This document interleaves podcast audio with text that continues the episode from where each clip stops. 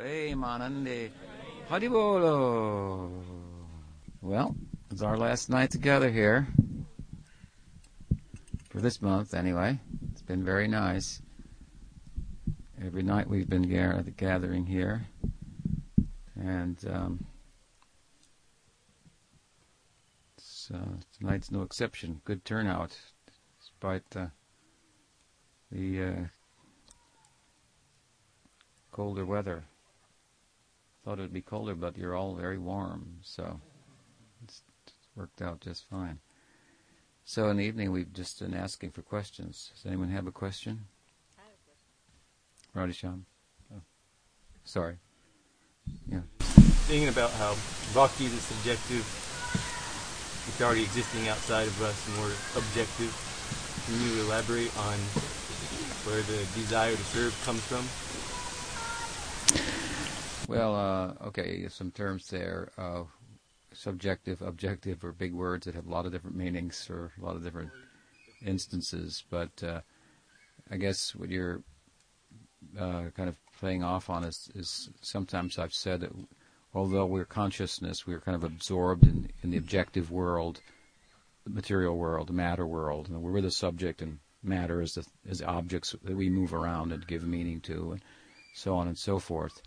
At the same time that that's the case, that we look at matter and give meaning to it, Krishna looks at us and gives meaning to us. So if we look down, we're like the subject. If we look up, we're kind of like an object, a conscious one. Hmm? But um, but nonetheless, uh, dependent upon uh, Krishna for meaning and and purpose similar, somewhat different, but similarly in the way that matter is dependent on meaning, hmm? um, um, on us, for its meaning on us. So, when we are materially absorbed, if you will, identifying with the objective world and, and lost to the sense of the importance uh, of of the I that we are, that I am. When I think I'm American instead of that I am, um, because I am American, for example, is a passing thing only, not an enduring identity. Um, when we are absorbed like that materially, then um, uh, what you're asking, if I understand correctly, given that we are materially absorbed and that bhakti is descending from uh, the opportunity for bhakti comes through bhakti and if bhakti makes ingress into our lives, then then we have the opportunity to pursue a uh, relationship with Krishna. So your question is, well, what about the desire to serve? Where does it come from, right? Because I said bhakti is coming from up to down. It's a, it's it's a grace, but it seems like we have some desire to serve. Well, Prabhupada would ex- used to explain it in this way. He he used to say that the the the dharma of a thing is the char- its characteristic. Hmm? And so the, for example, the characteristic of water would be wetness. Hmm? It's its its nature. Hmm? Water is wet by nature, let us say. So that's its dharma. So then, what is the dharma of the atma, hmm? the self, the pure atma? Not uh, the, the, well, and it's answered very nicely in Chaitanya Charitamrita. And I, I cited this the other day um, and gave a very just brief explanation, but this, the, the statement of Krishnadas goes like this. Jiver Swarup Hoy Krishna Nitya Das. Jiver, of the Jiva, this is the um, possessor, Jiver Swarup Hoy, the, the nature, the Swarup, the nature, hmm, here, Swarup means nature. Swarup is a term that uh, has uh, a number of meanings. Sometimes, when it's used, it refers to the nature of one's eternal relationship with Krishna in Leela. But that's not how it's being used in this verse.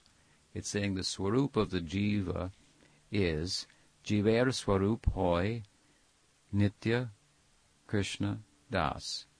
Nitya means what? Eternal. Krishna means Krishna. And das means servant. So it is the nature of the jiva, its eternal nature, its constitution is such that it's it's it's it's it's constituted to serve Krishna. Now this isn't speaking about its rasa. Hmm? Rasa means the ingress of bhakti. That's what you're asking about. Without the ingress of bhakti, hmm? If the desire to serve comes from, does the desire to serve in the first place come from bhakti, or is there a desire to serve that precedes the ingress of bhakti? So this verse is talking about, independent of the ingress of bhakti, the nature of the jiva is to serve. It's a serving entity. It means that it's subordinate to Krishna. Hmm? It is a Shakti of Krishna. It is called Tatasta Shakti or Jiv Shakti. Tata means um, it means beach. It uh, it speaks about the line that demarks the water from the sand. A line that you can't put your finger on. Hmm? Can you put your finger on the line that demarks the sand from the water on the beach? No. Hmm? So this is an interesting point because it, the point it's making about us, we are the jiva, we are the tatasta, is in, many respects we're kind of a, as far as anything meaningful, we're a product of um, the environment that we associate with. So if we associate with the land, so to speak, let's call that the, the, the objective world, the Maya Shakti, then we become like matter. If we associate with the water, which in this case represents Krishna's internal energy that bhakti is constituted of, then we have a different kind of life altogether. Hmm? Right? So, um, so, but as a a a shakti of Bhagawan, like his other shaktis, we are all, they're all dependent upon him. Krishna is the. Please don't shine a light like that. Hmm? The the the uh, Krishna is the Shaktiman. Shaktiman means like the energetic, and Shakti means the energy. So you have the energet, energetic, the generator, and the energy that it generates. We have a fire, and it is generating heat and light, right? So heat and light are fire, and they're not fire. You can't have a fire without heat and light. Um, but we can talk about heat and light, and we can talk about fire. So we can talk about the Shakti of Bhagwan, and we can talk about Bhagwan. But the Shaktis are, in a sense, uh, dependent. That, that, that, means they have no separate existence from God. So we have no separate existence. We're dependent entity. We're conscious uh, entity. We're, we have some minute free will, but nonetheless we're a dependent entity. For example, even to exercise our free will in any meaningful way, we're dependent upon other circumstances in order for it to be fulfilled. Hmm? We could, uh, just like a farmer can plant seeds of his own free will, but unless there's water and sun hmm, sufficiently, there'll be no fruit, there'll be no crop. Hmm? So we have some will, but it, we're dependent at the same time on an overarching will of God for our will to be fulfilled. Krishna, by contrast, is satya sankalpa, so whatever he wants, it happens. When Krishna feels like friendliness, there's Balaram. Hmm? When he feels like wisdom, there's Buddha. Hmm? Imagine if you had a feeling and you could just feel it, and then a, a person would manifest that it was made out of that feeling, something like that. This is the kind of an explanation of the different avatars, the different emotional moments in the life of the Absolute. Hmm? Waves in the ocean of the Absolute. So, at any rate, our position as a dependent entity, this is what this verse says, that Jiva is a dependent entity. Hmm? And it portrays that dependent nature with the word das. Hmm? It's a serving entity. Indeed, we find that that's what we do, whether we realize it or not. And when it says that the jiva is eternal servant of Krishna, it means that he either is serving Krishna directly hmm, through bhakti or indirectly by serving the material nature. For example, we think we're free or independent, but we actually serve our, our mind's demands often, right? You ever you ever know that something's not good for you, but do it anyway? Anybody have a experience like that ever? I mean,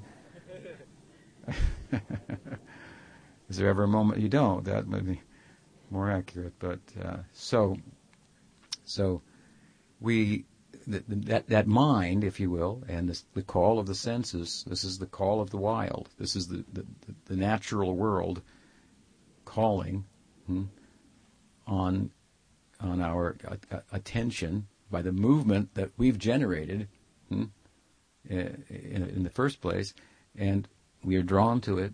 Hmm, sometimes even uh, uh, against our own interest. So that's why it said uh, about uh, Rupa Goswami's verse, uh, verse Vachu vegam manasakroda vegam jiva vegam udurapasta vegam etan veganyo vasaheta dira sarvam apimam prativim sasishyat. He says there are Vachu vegam, manasakroda vegam. Vegam, it means urge. There's the urge to speak. Vachu vegam. Manasa, the, the urges of the mind. Krodha, the urges of anger, Vachu Vegam, Manasakota Jibha Vegam, the urge to taste, hmm? the tongue, Jibha Vegam, Udarapasta Vegam, the urge, the procreative urge, the urge of the stomach. Hmm? He's talking about various uh, the pullings, if you will, of material nature on us. Hmm? And he says, uh, one who can resist the pull of all these urges, hmm, the call of the wild, if you will, the the animality that we're we're in a situation where like partially animal, partially spiritual. That's what we call human. Hmm? It's partially animal and partially has a has a window into the spiritual.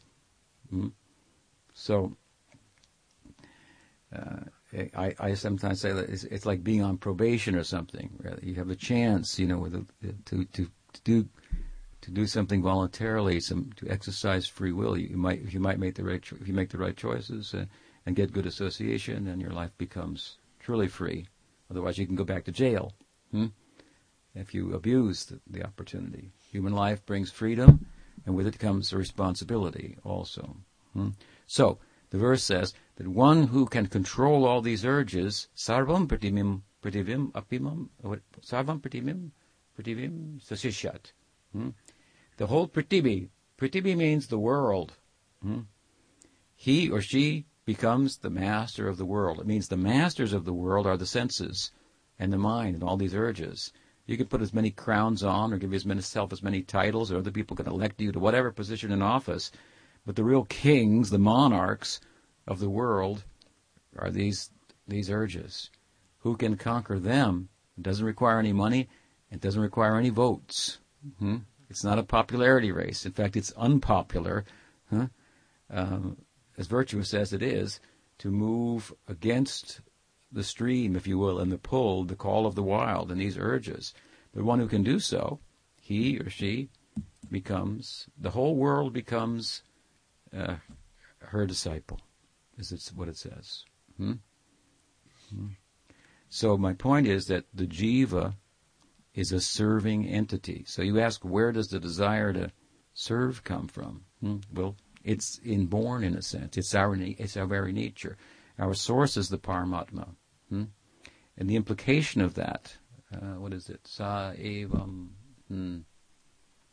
Uh, at any rate, uh, the implication of also that, that, that, that our source is the Paramatma is that we have an affinity for the Paramatma. So there's a there's a there's a kind of affinity for our source, which is which is divine. Hmm?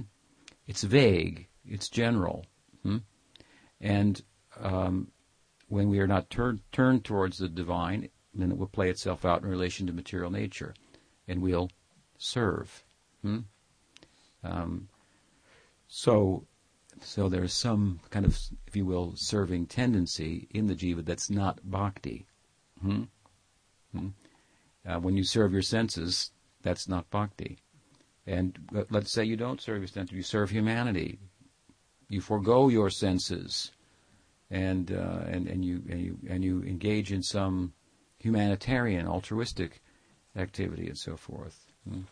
Well, this is this is not an overt or kind of a gross form of serving the material circumstances and the call that material nature um, um, uh,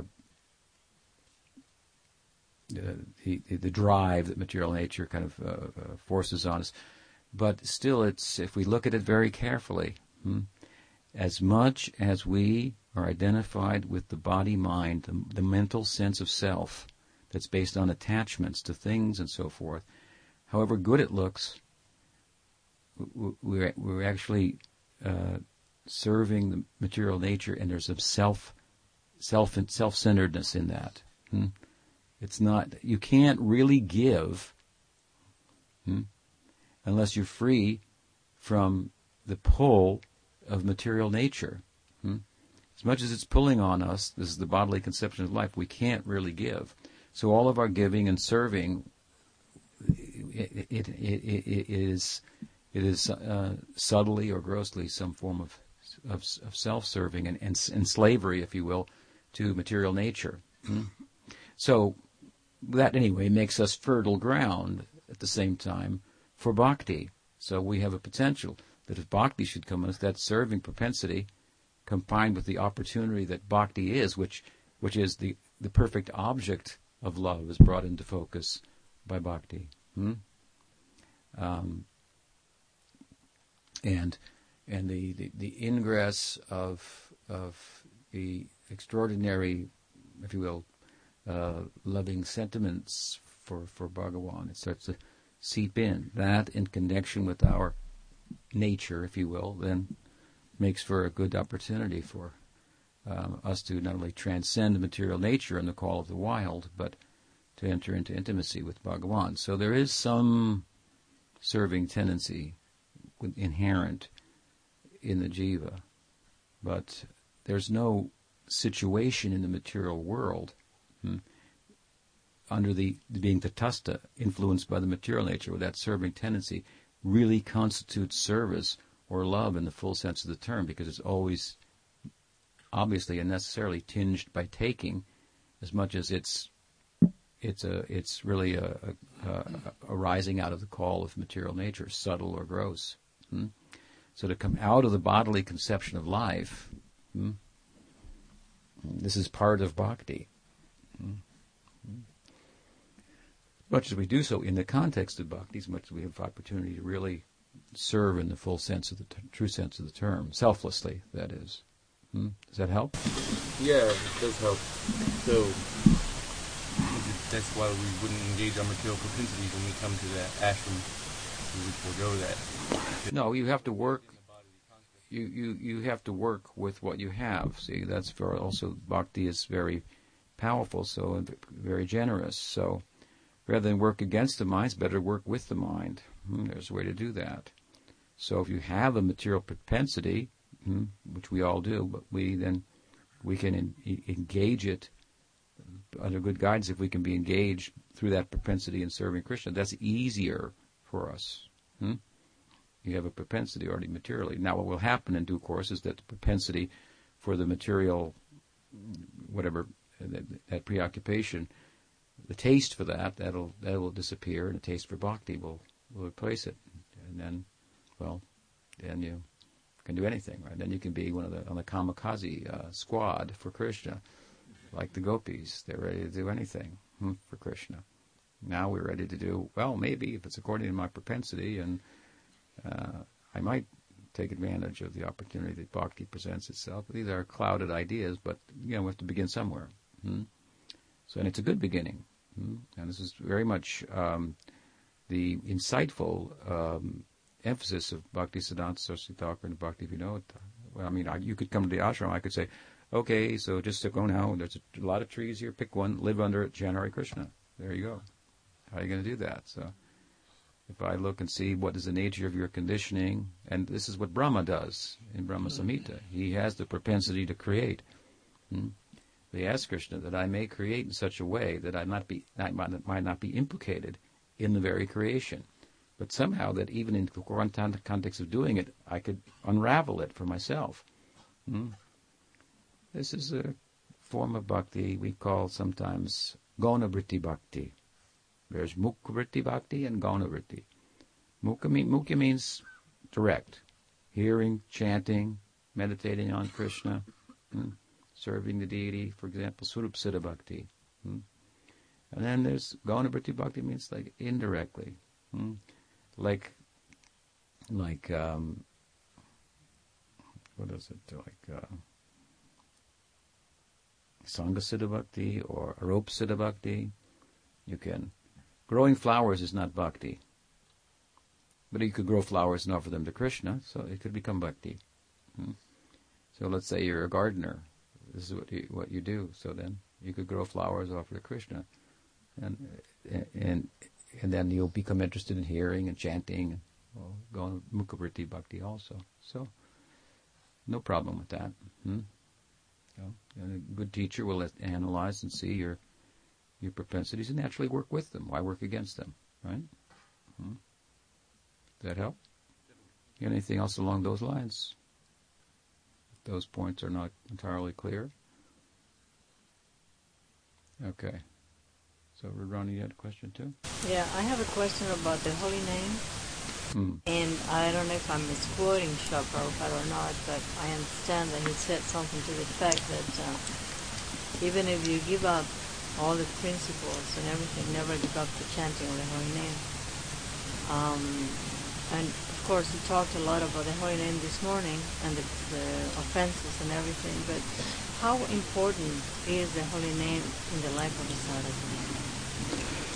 Well, I think uh, that uh, it would be safe to say that um, that that the that the the, manifestation of Krishna, that is the Guru, hmm, is probably the most important manifestation of Krishna that comes into our life. And that person hmm, teaches us that the most important um, way in which Krishna comes into our life is the holy name. so he will teach the holy name, and we will think Gurudev has given us the holy name, so he is he is so uh, valuable in our in our lives, and and there's much uh, truth to that. But um, uh, indeed, uh, so maybe second most important is, uh, is, the holy name. Because Krishna says, those who say they are my devotees in Krishna's name are not my devotees. Those who say they are devotee of my devotee, they are my devotee. Hmm? And use the logic also of Sridhar Maharaj, first the giver and then the gift. So gift is the holy name. Hmm? And the giver is the guru. And the guru tells us to chant the holy name. And uh, you're citing Prabhupada, um, my guru, and and yes, he did make emphasis like that, and for, and for good reason. You say there are other principles to be followed, but even if they're not followed, one should not give up chanting. Some people think first you should follow all these principles, you should become pure, and then you can chant. Hmm? That's very backwards thinking.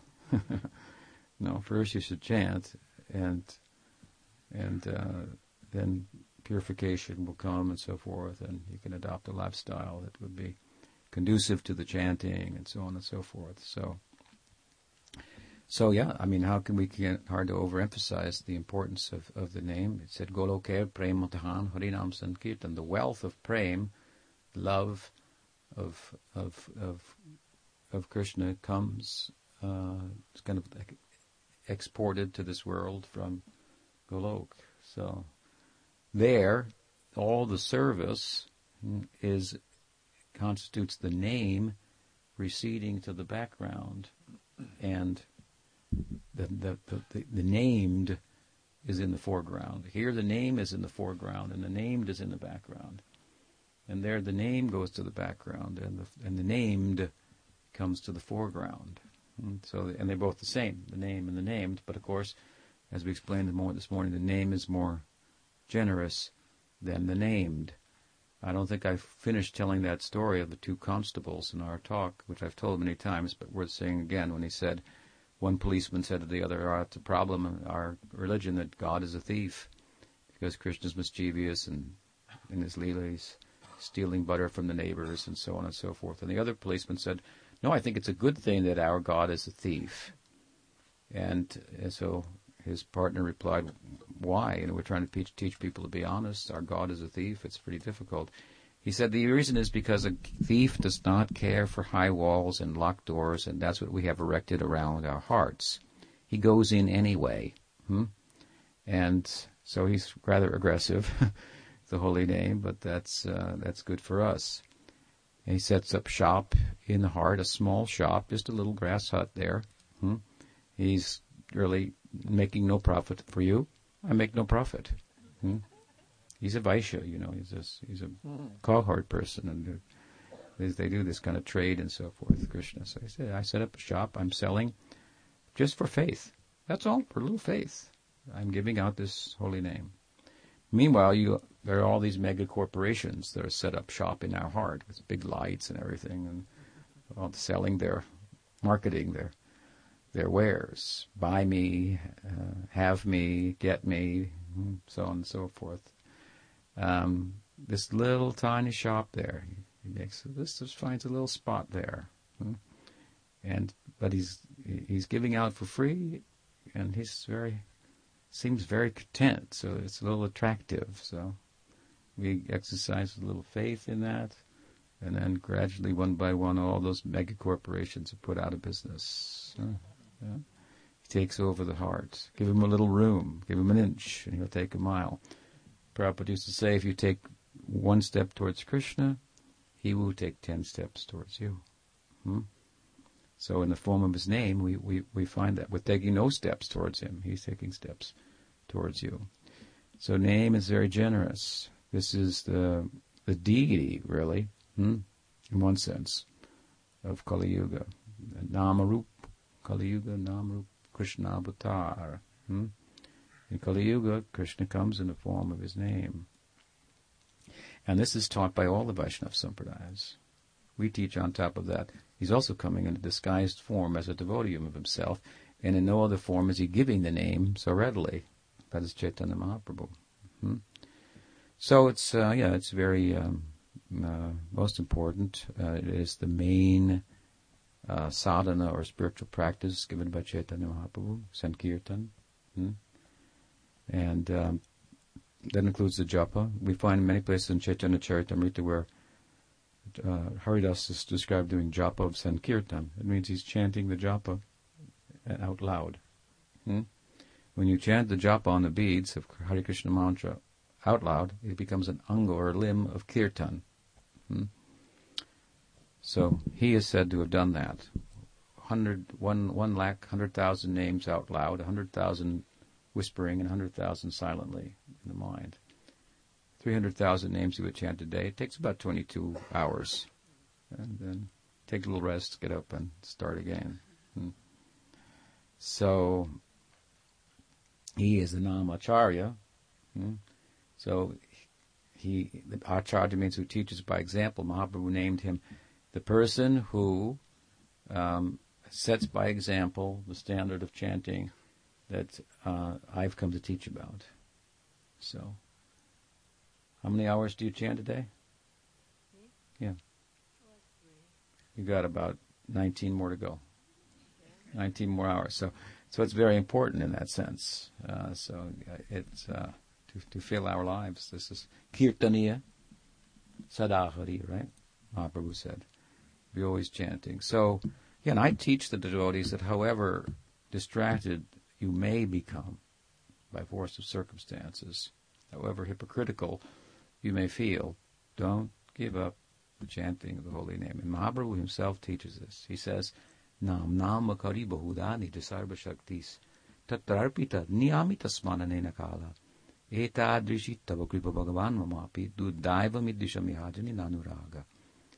He says, oh, the names of Krishna, they are so um, wonderful. Nam Namakari. First of all, there are many names of Krishna. Hmm? Nam Namakari Nija Shaktis. Then he also qualifies. He says, but I'm interested in the, in particular names of Krishna that are, what would be the term? Primary names. Hmm? What is their characteristic? Sarvashakti. Nija Sarvashakti. Secondary names, primary names. Let me give you an example. A secondary name of God is the Creator. Right? The Enlightened One. Hmm? The the Supreme Controller. Hmm? Um, these are secondary names of God. Hmm? After all, what are they speaking about? They're only speaking about God in relation to the world, of our sensual and mental experience. That's hardly the whole picture. Hmm? In the spiritual math of the sacred text is called ekapad vibhuti, one quarter of infinity, of the infinite, and the three quarters. That is the Paravyom, the world, the land of Leela, and, and pure consciousness, and what all the possibilities that lie there. Hmm? You know the story of Bhakti Siddhanta, who was uh, he published a magazine. This was like hundred years ago. Uh, a magazine called Nadia Prakash, the Light of Nadia. Nadia is the town where Chaitanya Mahaprabhu appeared and taught the chanting and so forth. Nadia Prakash was a daily magazine, and his, his, his monastic students would go to the train station and go, Nadia Prakash, Nadia Prakash. Just like someone would say, get the Times, get the Tribune, and so forth. And uh, so one wealthy man asked, how is it that you can print a magazine, a newspaper about God every day? Isn't it a little much every day about God? I mean, how much can you say about God? And so Bhaktisiddhanta said, no, no, it's not. He said, um, he said, uh, this world is ekpad vibhuti. This is like only the the shadow hmm, of the of the of the world of light. And in this world, the one quarter, if you will, I mean, it's just a way of talking about it. You can't divide it up like that. But one quarter, in every major city, there are one or two magazines about the news of this world. Hmm? There's so much more news to be said about that from that world. He said the problem is you should ask why we're present, selling printing only one only magazine once daily. He said we could produce one every minute, but the problem is no customers.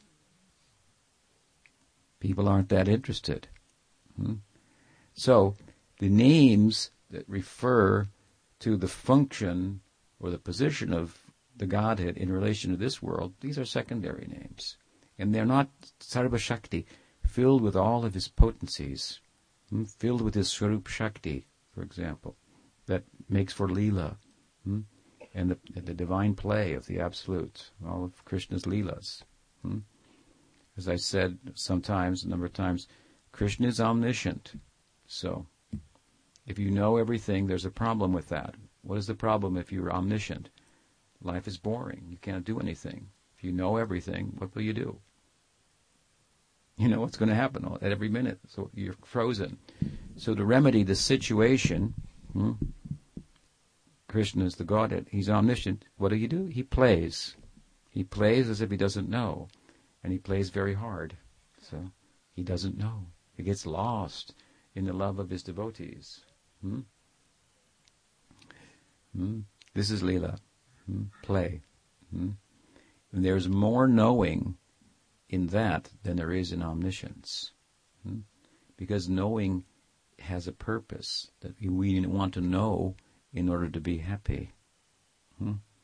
Knowing is not in itself enough.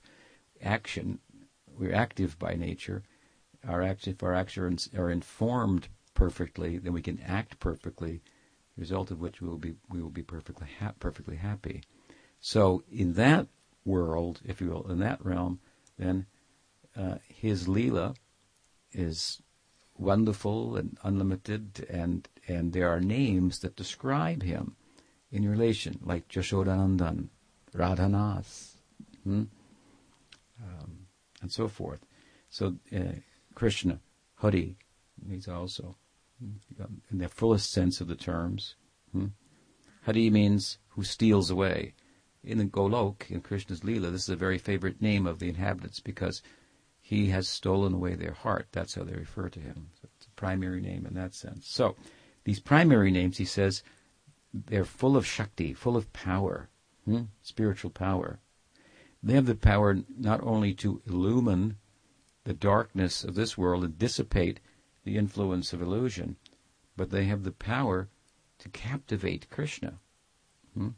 That's what Krishna means. Krishna means God captivated by bhakti. Hmm? He's become a friend. He's become like, like a child, like a lover in the hands of his devotee. Hmm?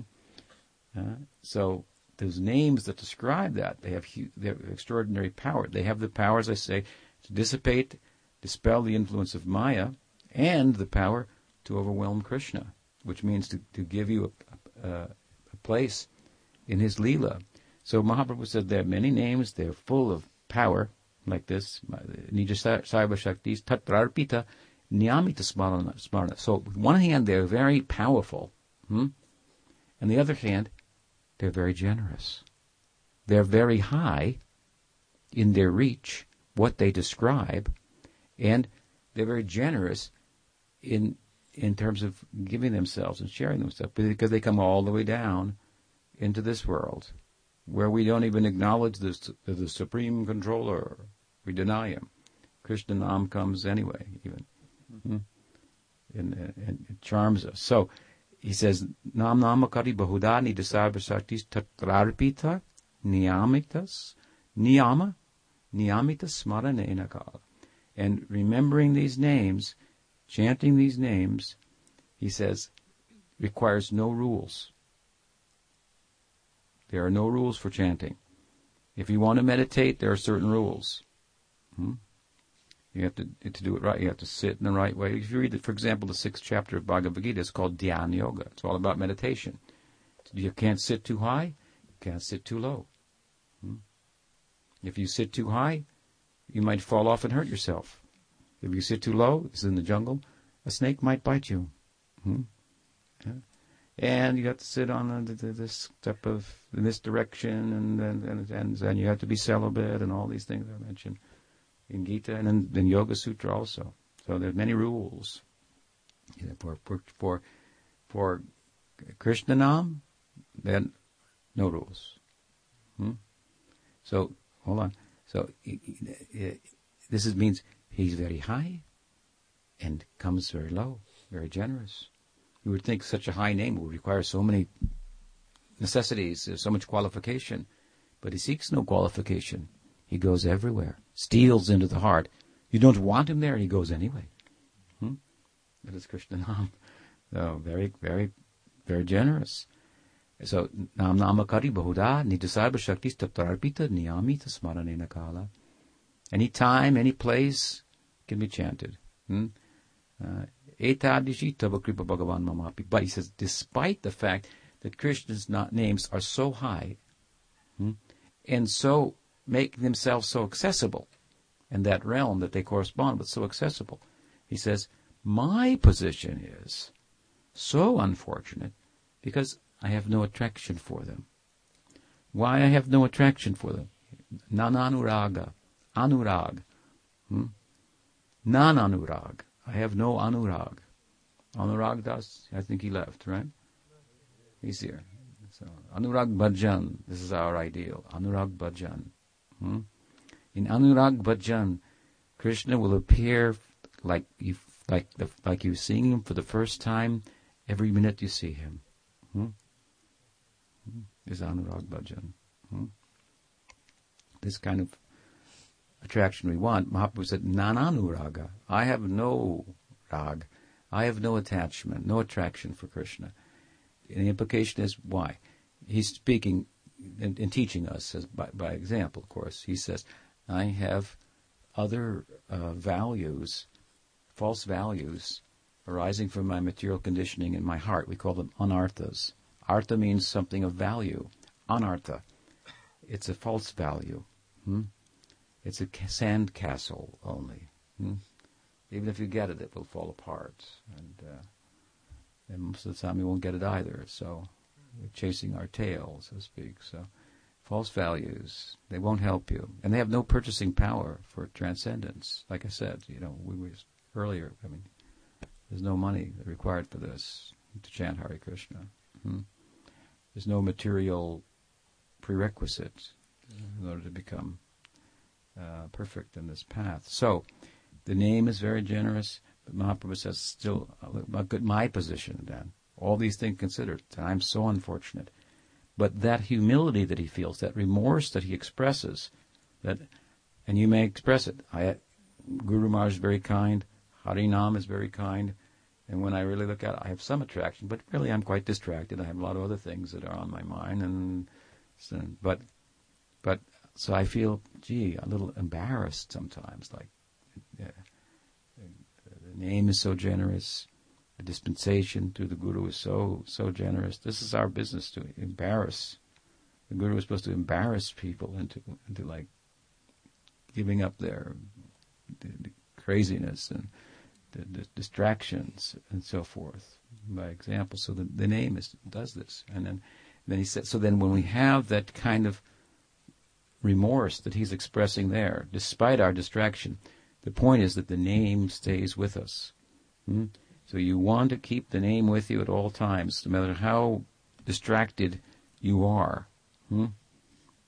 That's your lifeline. Because if he stays with you, and he will, despite your distraction, if you have a little remorse for that, and you and you can remember this prayer of Mahaprabhu, we should meditate on, learn this this this prayer of Mahaprabhu, and regularly repeat that, and think, just see my condition. And Mahaprabhu was saying like this is this is my position. Whoa. Sorry. Where are you going to put that? There's one right. Oh, that was empty. Okay. Hmm. So my second question would be uh, along the point of uh, along the point of uh, not having attraction, like somebody starting to chant, and uh, somehow or other, yeah, the name is uh, gives everything. It's very generous. The name is uh, our lifeline, as you were saying. And yet at the same time, well, I have to chant now. I don't have much attraction. I have so many things to do. It's a very practical question.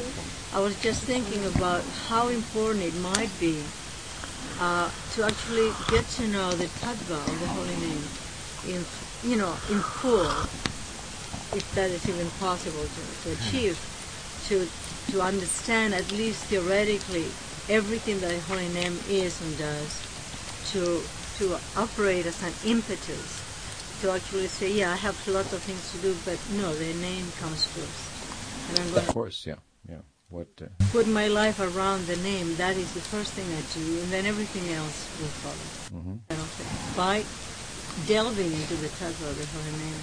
Mm-hmm. Would, would, you like to say something about the tattva of the holy name? No, no, I'm asking you. Yeah. Say something. Say something about the tattva of the holy name. Well, the tattva of the holy name is to know what the holy name is and does and what it represents and uh, all the benefits that one can derive from the holy name. And there are so many books about it. And we can hear, we can read, we can exchange views on the holy name with so many people, but to have that really present to where it, the desire to chant is never, is never suppressed, is always increasing and increasing. That's that's what I would say. All of the ta- thank you. All the tattva of the holy name is found in Shikshastakam, actually. Hmm? So, in this Mahaprabhu, this is his teaching about Sankirtan. So, that should be studied. But, but there are, of course, many nice um, statements, glorifications of the name, explaining the tattva, the truth. Tattva means like the ontological mm, truth of the name, the main one of which we, we mentioned this morning. The name is non different from Krishna. That's a very esoteric idea. The name is non different from the named. Hmm? You should think that we should sit and chant and think, okay, here's my chance. I'm going to go somewhere now. Hmm? Not that I've got to go somewhere now, but I've got to chant, but I'm going to chant and go somewhere. Hmm? That I couldn't go otherwise. It would be, it would be much more wonderful of a, of a, of a journey. Hmm? It has that possibility. You should think. Name has this possibility, what it can do. Hmm? I could experiment. We should experiment with that. Hmm? Prabhupada said in the beginning, I gave out the holy name as an experiment to see what would happen to people. Hmm? And as they responded, his, he formed his movement around that. Hmm? As the the response came, then he said, "Then you should do this, and you should do that, and so on and so." It's very living. Hmm? So you you've got something very powerful in your in your life. So you should sit, pay attention, and think. It's such things. Like I said, the glories of the name are not imaginary. So all these things are possible. They may not happen all at once or to everyone at the same time, but all that possibility is there. Any wonderful thing that you've ever heard happened from chanting, it can happen to you. So you should sit. You think, wow, this is the most exciting point in my life now. I'll sit to chant. Hmm? And the more that you are able to pay attention, the more those you'll you'll uh, you'll if you don't pay attention, well, then, you know, you're not going to get as much benefit. Of course, then the question is, how do I pay attention? Well, that's why you hear the tattva of the name. Then you think, it's important, it's important, it's important. Hmm? Why do we pay attention to anything? Because we think it's important. Hmm? And we've been we've been brainwashed to some extent to think certain things are more important than they are. Hmm? Programmed, and we've, we've got some scars that we've developed in such a way that we that uh, that our buddhi isn't really functioning, our intelligence really isn't functioning, but the, the, the samskars, the tendencies that uh, we've um, um, given into, so they're this on automatic. Hmm. Got to sort all that out. But anyway, yeah. So to hear about the, uh, the virtues, the glory, the power of the name, and so forth, and as we've been discussing today, that's very, very helpful. What else? Yes. Um, you said today that um, Krishna mantra is in the uh, case. Um, could you elaborate on that a little bit more, please? Yeah, who's asking? I can't see. Namarasa. Well, um, yes. Um, the Harinam, Hare Krishna mantra is in the vocative case, so it means like, Oh Krishna, Oh Hari, Hmm? To you, for you. And the dative case means that unto you, unto you. Hmm? One thing is Krishna, oh Krishna. That can be chanted then in the lowest position and in the highest position. Hmm?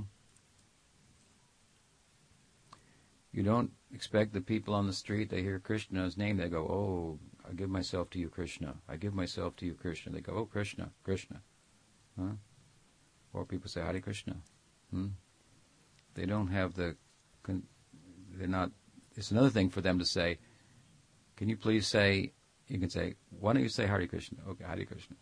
If you say, can you say, please let me give myself entirely to Krishna? and I go, I'm not so sure I want to say that. And who is Krishna anyway? And and so forth. So, therefore, the dative case, to speak the name in the dative case, requires some some clarity, some knowing what is the tattva of Krishna Nam and Krishna, Krishna tattva, hmm? and why one should give oneself to Krishna and so forth. Uh, um, and so, it, as I was explaining this morning, it requires some some qualification, and and, at the same time, that in the vocative case anyone can chant, in the Paravyom and in Leela and so forth, then where there is where where giving has already been done, so to speak. Sharanagati has, has been in place a long time ago. That's the stage that, on which the drama of Krishna Leela is being performed. Hmm? So they're not saying in Golok, Krishna, I give myself to you, Krishna, I, I give myself to you to grow or establish, I should say, the stage of Sharanagati. That's what the dative case is about. Cultivating the faith and and corresponding Sharanagati, which in stage of Ruchi, that that that theatrical stage of Sharanagati will be erected. And when you have that stage erected in the heart, that I'm surrendered, I've given myself to Krishna, then you can say that, that, that, that, that uh, the, the, Krishna Lila, the drama of Krishna Lila will be coming, what did they say, coming to a, hmm? To a theater near you. Hmm. Soon. Soon coming to a theater near you, nearby. Yes, of course, that's the theater of your own heart, where you want that to That on, all the and that lila of Krishna that is inside the name, the form of Krishna is inside the name, the qualities of Krishna inside the name. So as we progress in our chanting, then the form of Krishna, the qualities of Krishna, the lila of Krishna will all manifest. Hmm? The qualities will manifest in, in, in the form will manifest to the senses, and you'll see the deity, not as a statue. Hmm? And the qualities of Krishna will manifest in the mind. Hmm? Hmm? And the leelas of Krishna will manifest in the heart. Hmm? So, um, in the in the Diksha mantras, the name like Krishna, Govinda, Krishnaya, this is the dative case, Govindaya, Gopijana Vallabhaya, hmm?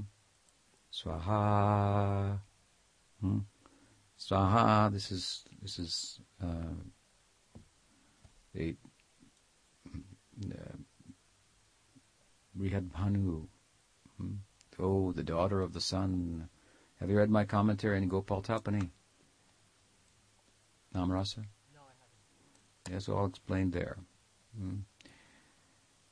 Daughter of the sun, Swaha, it means in the full sense that Radha is fully, all that Radha embodies, the fullness of, of, of giving and so forth. Hmm? Let me give myself like that to Krishna, to Govinda, to Gopijana. These are different names of Krishna, of course, but they're all Govindaya, Krishnaya. These are all in the dative case. Hmm? So that, while it requires some qualification, if you will, to chant, not everybody will want to do that, but anybody could say, oh, Hare Krishna, as I said. At the same time, it will retire at a certain point. The stage is in place. Hmm? The drama is being performed.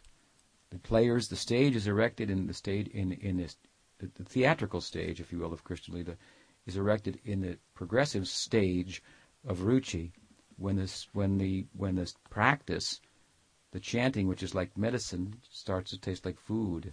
Hmm? It's no longer medicine. It's food. Hmm? And nourishing me. And then the actors, hmm? if you have a theatrical stage and then you have a, a, theater performance, you need the actors. So who are the actors? Hmm? The actors are the Ashraya Lambana and the Vishaya Lambana. Hmm? Means the object of love and the love. The love is embodied in the devotee, and Krishna is the embodiment of the object of love. Hmm?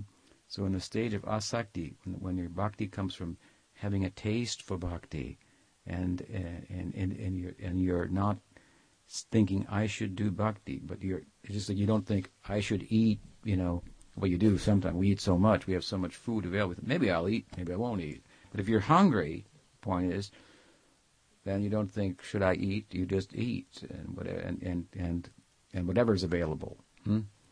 Uh, so as ruchi develops, there's a stage in ruchi you think ah, maybe I'll eat, maybe not. Hmm? It's good, I like it, but another stage, second stage in ruchi, when hunger becomes more intense than any form of the name hmm. that's being chanted, I'm attracted to. Hmm? Even if it's played off key and you know, even if you don't like whatever, you know, different ways that people accompany it with music. Hold on. So when it, when we go from attachment to bhakti, a taste, for example, for for bhakti in the form of chanting, taste for the name, then comes attachment to the name, and the name then appears in the form of the named hmm, in the heart. This is one of the players in the drama. And who's the other player? That's you. Hmm? And so what happens in asakti is the name, the object of bhakti comes to the fore. Hmm? That's Krishna. And and as much as he comes into the picture is as much as your love that corresponds with that form comes into the picture. They correspond, as we've explained many times. The love of Krishna and Krishna Hmm? Whatever kind of love of Krishna you have, that's the way Krishna will appear before you. If it's in Sakyaras, he'll appear in a certain way. In Dasyaras, Madhuras, in a certain way. Hmm? If it's with Aishvarya, you appear in, Dwarka with four arms, for example. Hmm? So, both of these things, first the stage in Sharanagati, then the, the players. Hmm? Ishayalam and Ashrayalam. These are two components of rasa, the object of love and the love, and you become the vessel of that love. A certain sentiment will, will develop. We cannot say that you become attached to the object of love the, in, without mentioning, I suppose, that what what that means, the implications of that means that means your swarup. Hmm? If you become attached to the object of love, that attachment forms an identity. So your swarup then awakens, starts to awaken, and, and can be cultivated hands-on in the stage of asakti. This is the teaching of Bhakti Vinod Thakur. This is all in sadhana bhakti, but this is the last stage of sadhana bhakti. So ruchi and asakti, these are very high stages of, of sadhana bhakti. This is shuddha bhakti. Hmm? It's all shuddha bhakti, but the bhakti is shuddha. That's another thing. We're practicing shuddha bhakti. Pure bhakti means we only want pure bhakti. But we may not be pure. But when we come to ruchi, then we are, we're also pure. Uh, asakti, uh, then beyond pure, that's kind of neutral, right? There's attachment to Krishna. So as I'm attached here in this material world, and that causes me to have an identity. If I like apples and I'm attached to BMWs and and uh, I like to surf or you know or whatever I do and I'm attached to, that's me. Hmm? My attachments, my sense of my forms a sense of I, and nothing is really mine, so that I is very illusory. Hmm? Can't can't keep it. Can't keep anything, and you can't keep the identity that comes from such attachments. But this is different. Krishna is enduring. Attachment to him will form an identity, a personality, hmm? on the ground of your being, your tatasta shakti, in relation to him. Hmm? And that is who you are. That is all that you can be. Something like that. Then you enter into bhava bhakti, bhakti and ecstasy. Hmm? So, so this way, the, the, name turns into the named, hmm? right? Hmm?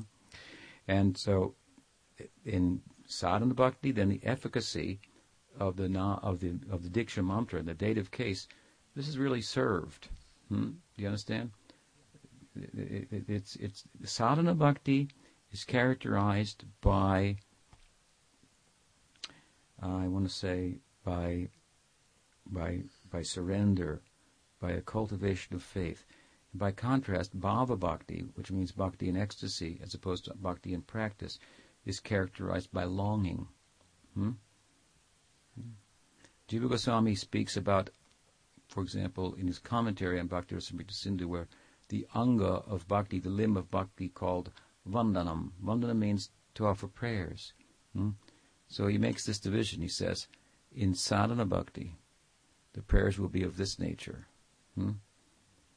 For supplication, surrender, and, uh, full of dainya, so forth, uh, humility. And, and in bhava bhakti, they'll be characterized by bhava, by longing, lolo samayi. Hmm? Hmm. Uh, bolite hobe, Gauranga bolite hobe, Pulaka sharira Hari Hari Bolite Nane Babeni. This kind of longing. This is Narottam Thakur. He's thinking Chaitanya Mahaprabhu was in the Gambhira, the stone room, six by eight, something with no windows. They locked him in to to protect him from his, his own ecstasy. Hmm? But he melted and went out underneath the door. Hmm? and they found him on the shores of the of the of the ocean in ecstasy, falling in the ocean, caught in a fisherman's net. And the fisherman said, I caught a fish, I don't know what it's like. Hmm? And Swarup says, Where's that fish? Where is that fish? He could see that man had bhava. Hmm? He said he know he, he knew he, he, he found Chaitanya Mahaprabhu somewhere. Hmm? Then they went and found him and and woke him from his trance and ecstasy through the chanting. So Narottam is thinking, in that Gambhira, in the Antya Lila, the end of Mahaprabhu's Lila, he's perfecting himself. Hmm? He's entering into the ecstasy of of, of, of, of, of Radha in serving Krishna. And and he, he, he prays, when will that happen to me? When will all those transformations of ecstasy manifest in me from chanting? As Mahaprabhu says himself, mm, what is it? Nayanam Galudashraya. Hmm? When will now? He says, when will I chant? And tears will flow from my eyes, and my hairs will stand on end.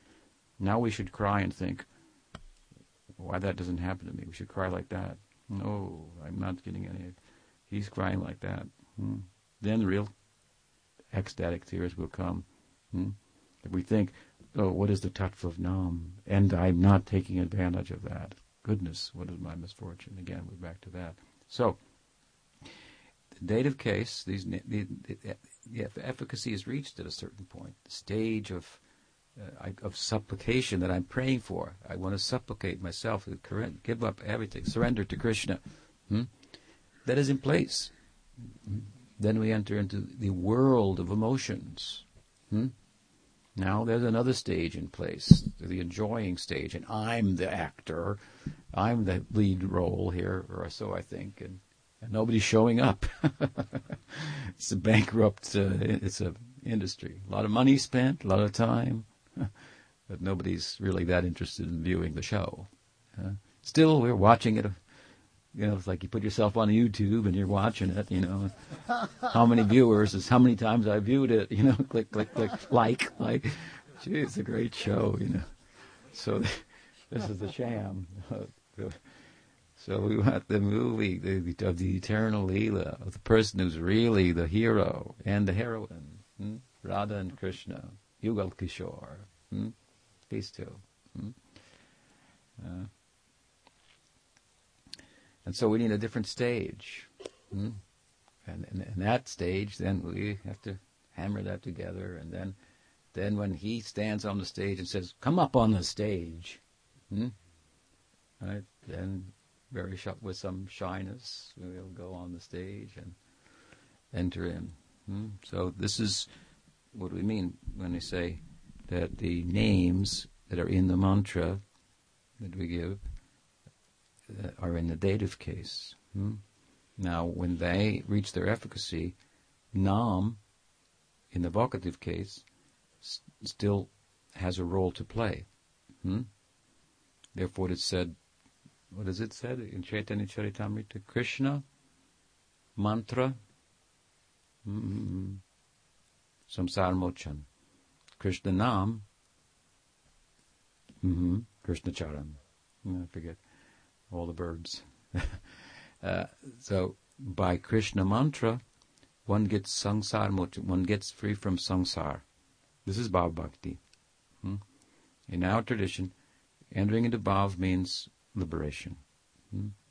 And of course, then there's something to do after that. It's, ours is not a static liberation, right? When the jnani becomes liberated, the body's de- dead, and that's it, over. When the devotee becomes liberated, especially in in rag bhakti, then still there's much to do hmm, in this world. So in bhav bhakti, then then uh, Nam is still effective. Therefore, uh, in evocative case, the Mahamantra, the, the, the, in Kirtan, um, uh, Krishna, because while Krishna mantra affects Sangsar Mochan, Krishna Nam affects Krishna Charan. Krishna Charan means to attain the feet of Krishna. So by Krishna Nam, I will attain the feet of Krishna. Therefore, for example, you know Brihad Bhagavatamritam?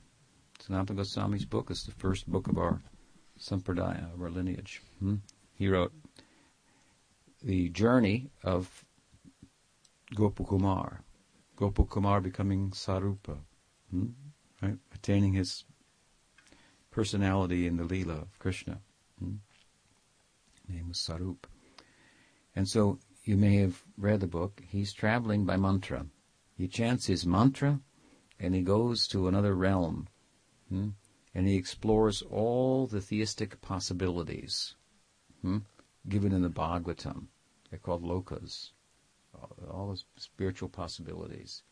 And how Krishna is looked at there, or in the form of Vishnu, or Narayan, and so forth in different places. He goes to Vaikuntha, he, he, he enters into into the uh, Dwaraka, even, and then he comes back here, and what does he do?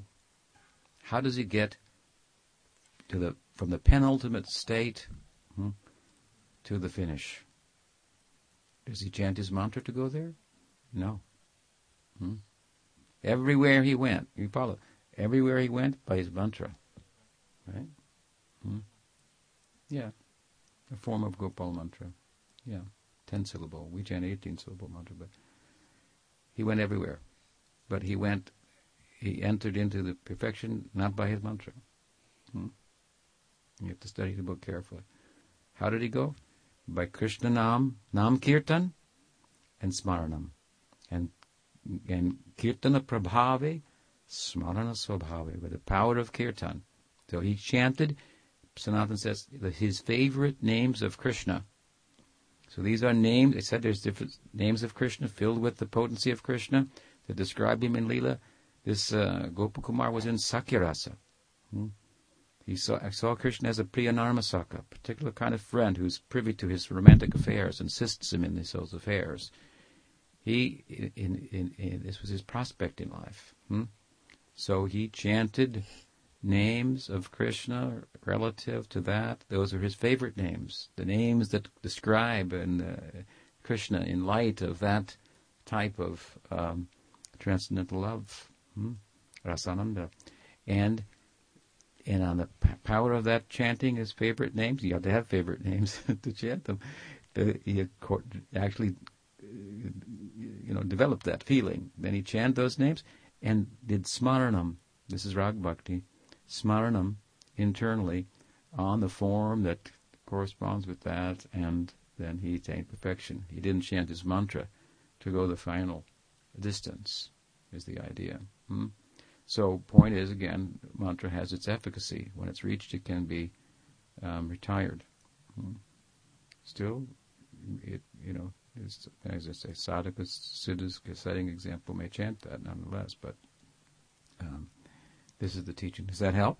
Yeah, thank you. Yeah, important topic. Yes. Dr.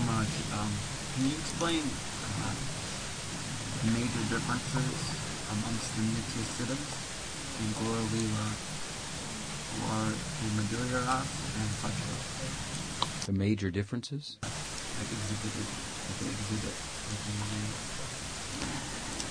Well, they don't exhibit that much difference because they're in Gaur Lila and they're all in Dasya Bhakti in relation to Chaitanya Mahaprabhu. Hmm? So, when Chaitanya Mahaprabhu was the deity in Gaur Lila, regardless of the devotee's relationship with Krishna in the Braj Hmm? They're all now in Gaur Leela. So in Gaur Leela, this is Sadhaka Siddhabhumi, the land where siddhas, perfect devotees, are playing like sadhakas. Hmm? And the play is that, that, that Krishna Chaitanya is their friend and, and master, hmm? the guru. Hmm? And he's teaching the chanting, and with them they go to the house of Srivas and chant and cross the river, go to the house of Suklambar and other friends, do kirtan and so forth throughout the day, and go to Radha, to, to, to, to the, uh, uh, along the bank of the Ganges and bathe. Then they come back and go through the town, do Nagar kirtan. We sing this every morning. They go to the town of Sank, they go to every house. Hmm? Warnata give darshan at every house, doing Nam Kirtan. And all this, Gadadhar's there. Madhura Nityananda Prabhu there in Sakyaras. They're all doing Sankirtan. They're all re- relating to Chaitanya Mahaprabhu in Dasya Bhakti. Hmm? So we serve Chaitanya Mahaprabhu in Dasya Bhakti, and then in the context of that, an identity and serving disposition in relation to Krishna and Krishna Lila will manifest uh, at the same time. So there's not much difference. Hmm? They're all sometimes so their their identity in Krishna Lila may, may show up to some extent. And perhaps you can say to that extent is how then they are identified for who they are by persons like Kavi Karnapur and so forth. Hmm? He gathered information from different devotees, hmm? things that had been said and so forth, and then he made a, declaration. Then this one, Gadadhar is Radha, Nityananda Prabhu is Ram, Balaram, and so on and so forth. But it's not that they um, acted like gopis and like cowherd boys in Krishna Leela. That has no. That's a different Leela. You understand? So we will worship Bhagavan according to the Leela that he's in. Otherwise, you run into Gaur-Nagar-Bhav. Hmm? So you think those who love Krishna in, in Madhurasa, they should have Madhurasa with Chaitanya Mahaprabhu. No, no.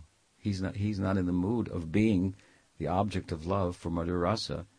He's in the mood of being the, the ashray, the, the, and the pursuer of romantic love for Krishna as Chaitanya Mahaprabhu. You understand? So they're not going to be much difference. They're all showing the dasyaras hmm, for Chaitanya Mahaprabhu. Sometimes Nityananda do some crazy thing that, you know, but he's very extreme. So some of the Dwadasa Gopals, they're, you know, a little playful and so forth. But but it's not like Gadadhar is acting like a lady or something like that. it's not like that. Yes. Can you, can you elaborate uh, on the topic that Sridhar Maharaj explained about the position of Sri Guru, that in the relative world, Sri Guru is absolute, and in the absolute world, Sri Guru is relative? well, I never heard him say it exactly like that, but he, he explained there's a relative and absolute side to the Guru. Hmm? And I'll comment on that. Okay? Relative side means um, uh, let's say uh, we have three gurus. Hmm? All right. They all teach the same teaching of bhakti, hmm? Krishna bhakti, as Chaitanya Mahaprabhu taught. Hmm? At the same time, they're all different. Hmm? One likes mangoes, one likes bananas, one does not like bananas or mangoes. Hmm? So that's relative. You understand? Hmm? That's relative. And um, and then the absolute side, they're all teaching the same thing. This is a simple way of explaining that. Hmm? Um, so we want to sort that out at some point. Hmm? We may think everything about our guru is absolute, Tamal Krishna Maharaj, my godbrother, he told me that I used to think that the spiritual way of saying yes was to go, yes, yes, yes, and move your head this way back and forth. Whereas in the, in the material world, we go, yes, like this. Because Prabhupada would say, yes, yes, and he would move his head back and forth like this. And he said, but then when I went to India, so everybody does that there. So I realized, oh, that's not exactly. so, so, um, and also, the relative side of the guru will include the fact that the guru will teach things according to time and circumstance. He will teach the same teaching according to time and circumstance. And that means at certain times, circum- certain, certain circumstances, he will invoke certain details put certain details in place in order to deliver the principle. Hmm? That's relative because in a different time, in a different circumstance, you'll need different details hmm, in order to deliver the principle. Hmm? what works in one situation, for example, in a particular cultural context of explaining and, and, giving certain instructions and so forth. Do it like this. Don't do it like that. Um, you know. Let's say, for example, we, we, we teach that you should you, you, you let's say you, you chant with your right hand. Okay, let's say, hmm? chant with your right hand. Use your left hand for other things, something like that. Of course, if you're left-handed, we could reverse it. But let's say you go to a planet. I mean, to say theoretically, there's only, you know, there's three-handed people. Then what do you do? You know. so it was a crude example, but uh, um, let's say you're in a straight planet, and then there's a homosexual planet. You know, and so you know you got to teach the details a little bit differently. Hmm? But why? You want to deliver the principle Hmm, so you do it in a thoughtful and a dynamic way and so forth. And those details, the, the teacher is at the liberty, because he knows, because she knows the principle, then can withdraw, invoke certain details or dispense with them. Hmm? The problem is the students get attached to the details hmm, and think this is the principle. I used to t- I like to tell a story of the um, there was a guru he was teaching Bhagavad Gita. You know the story? And, and in the morning a cat came and the cat came and was starting to meow, meow, meow. So he couldn't he couldn't give the Gita course. So he said, tie the cat up to a tree and give her some milk. So he tied the cat, give some milk, and the cat drank the milk. Next morning, cat came again. So he thought, tie the cat up, give some milk. And cat kept coming every morning. So every morning before the Gita class, when the cat came, they'd tie the cat up and give her some milk. Hmm? So it's going on for some time. Then the guru passed away, and his successor came. And and every day before the Gita, the cat would come. After some time, the cat died. Hmm? The cat didn't show up one morning. So the guru said to give the class, says, "Where's the cat?"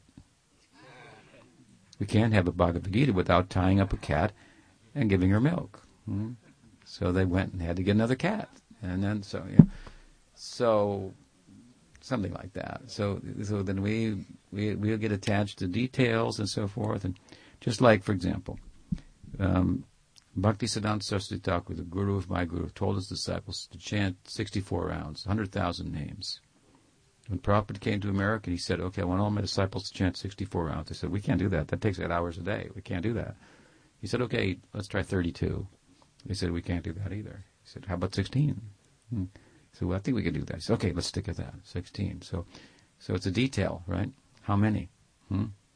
The principle in something like that is don't take a vow that you can't keep. Hmm? Something like that. That's the principle. Prabhupada says that himself in his in his book Nectar of Devotion. So find a vow that you can keep. So these things are details. They can be adjusted. Therefore, they're relative. Hmm?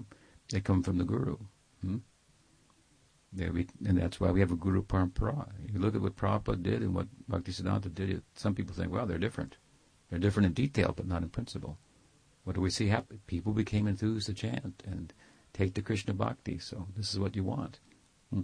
So however you can arrange to make that happen, then that's the, the that's the uh, wisdom, insight of the teacher. So this is another instance in which there's a, there's a relative and there's an absolute. There are details and there are principles. Hmm? You follow? Hmm? Yes. Maharaj, you were mentioning um, you just made the distinction between primary and secondary names. In terms of like primary names, there's so many names for Krishna, and you were just saying, like, I mean, each, like eponyms, you know, each name kind of calls on a certain characteristic or aspect or moment in the Leela. And, um, you know, depending on the practitioner's relationship, with what they're trying to build, maybe they have a favorite name, um, or something. Why are we, why Hare Krishna? Why are we, why are we, why do we chant Krishna? Why is Krishna the prime, most primary of the primary names? for Mahaprabhu chose that. He told his disciples to chant the Maha Mantra. It comes from him. But it also has um, its um, it's um, there's a there's a there's a uh, evidence support for that in Revelation. So Mahaprabhu chose from Revelation the Upanishads the names of the Hare Krishna Maha Mantra, iti sorasakam namnam kalikalmashanashanam, sabhavedeshu drishite, all, uh, Kali Santarana says, of all, in Kali Yuga, hmm, all the scriptures say that chanting these 16 names, 16 means name, it's three names, but it's 16, Hare Krishna, Hare Krishna, Krishna Krishna, Hare Hare, that's it. Hare Ram, Hare Ram, Ram Ram, Hare Hare. Hmm? Iti sorasakam nam nam kali kalmashanashanam.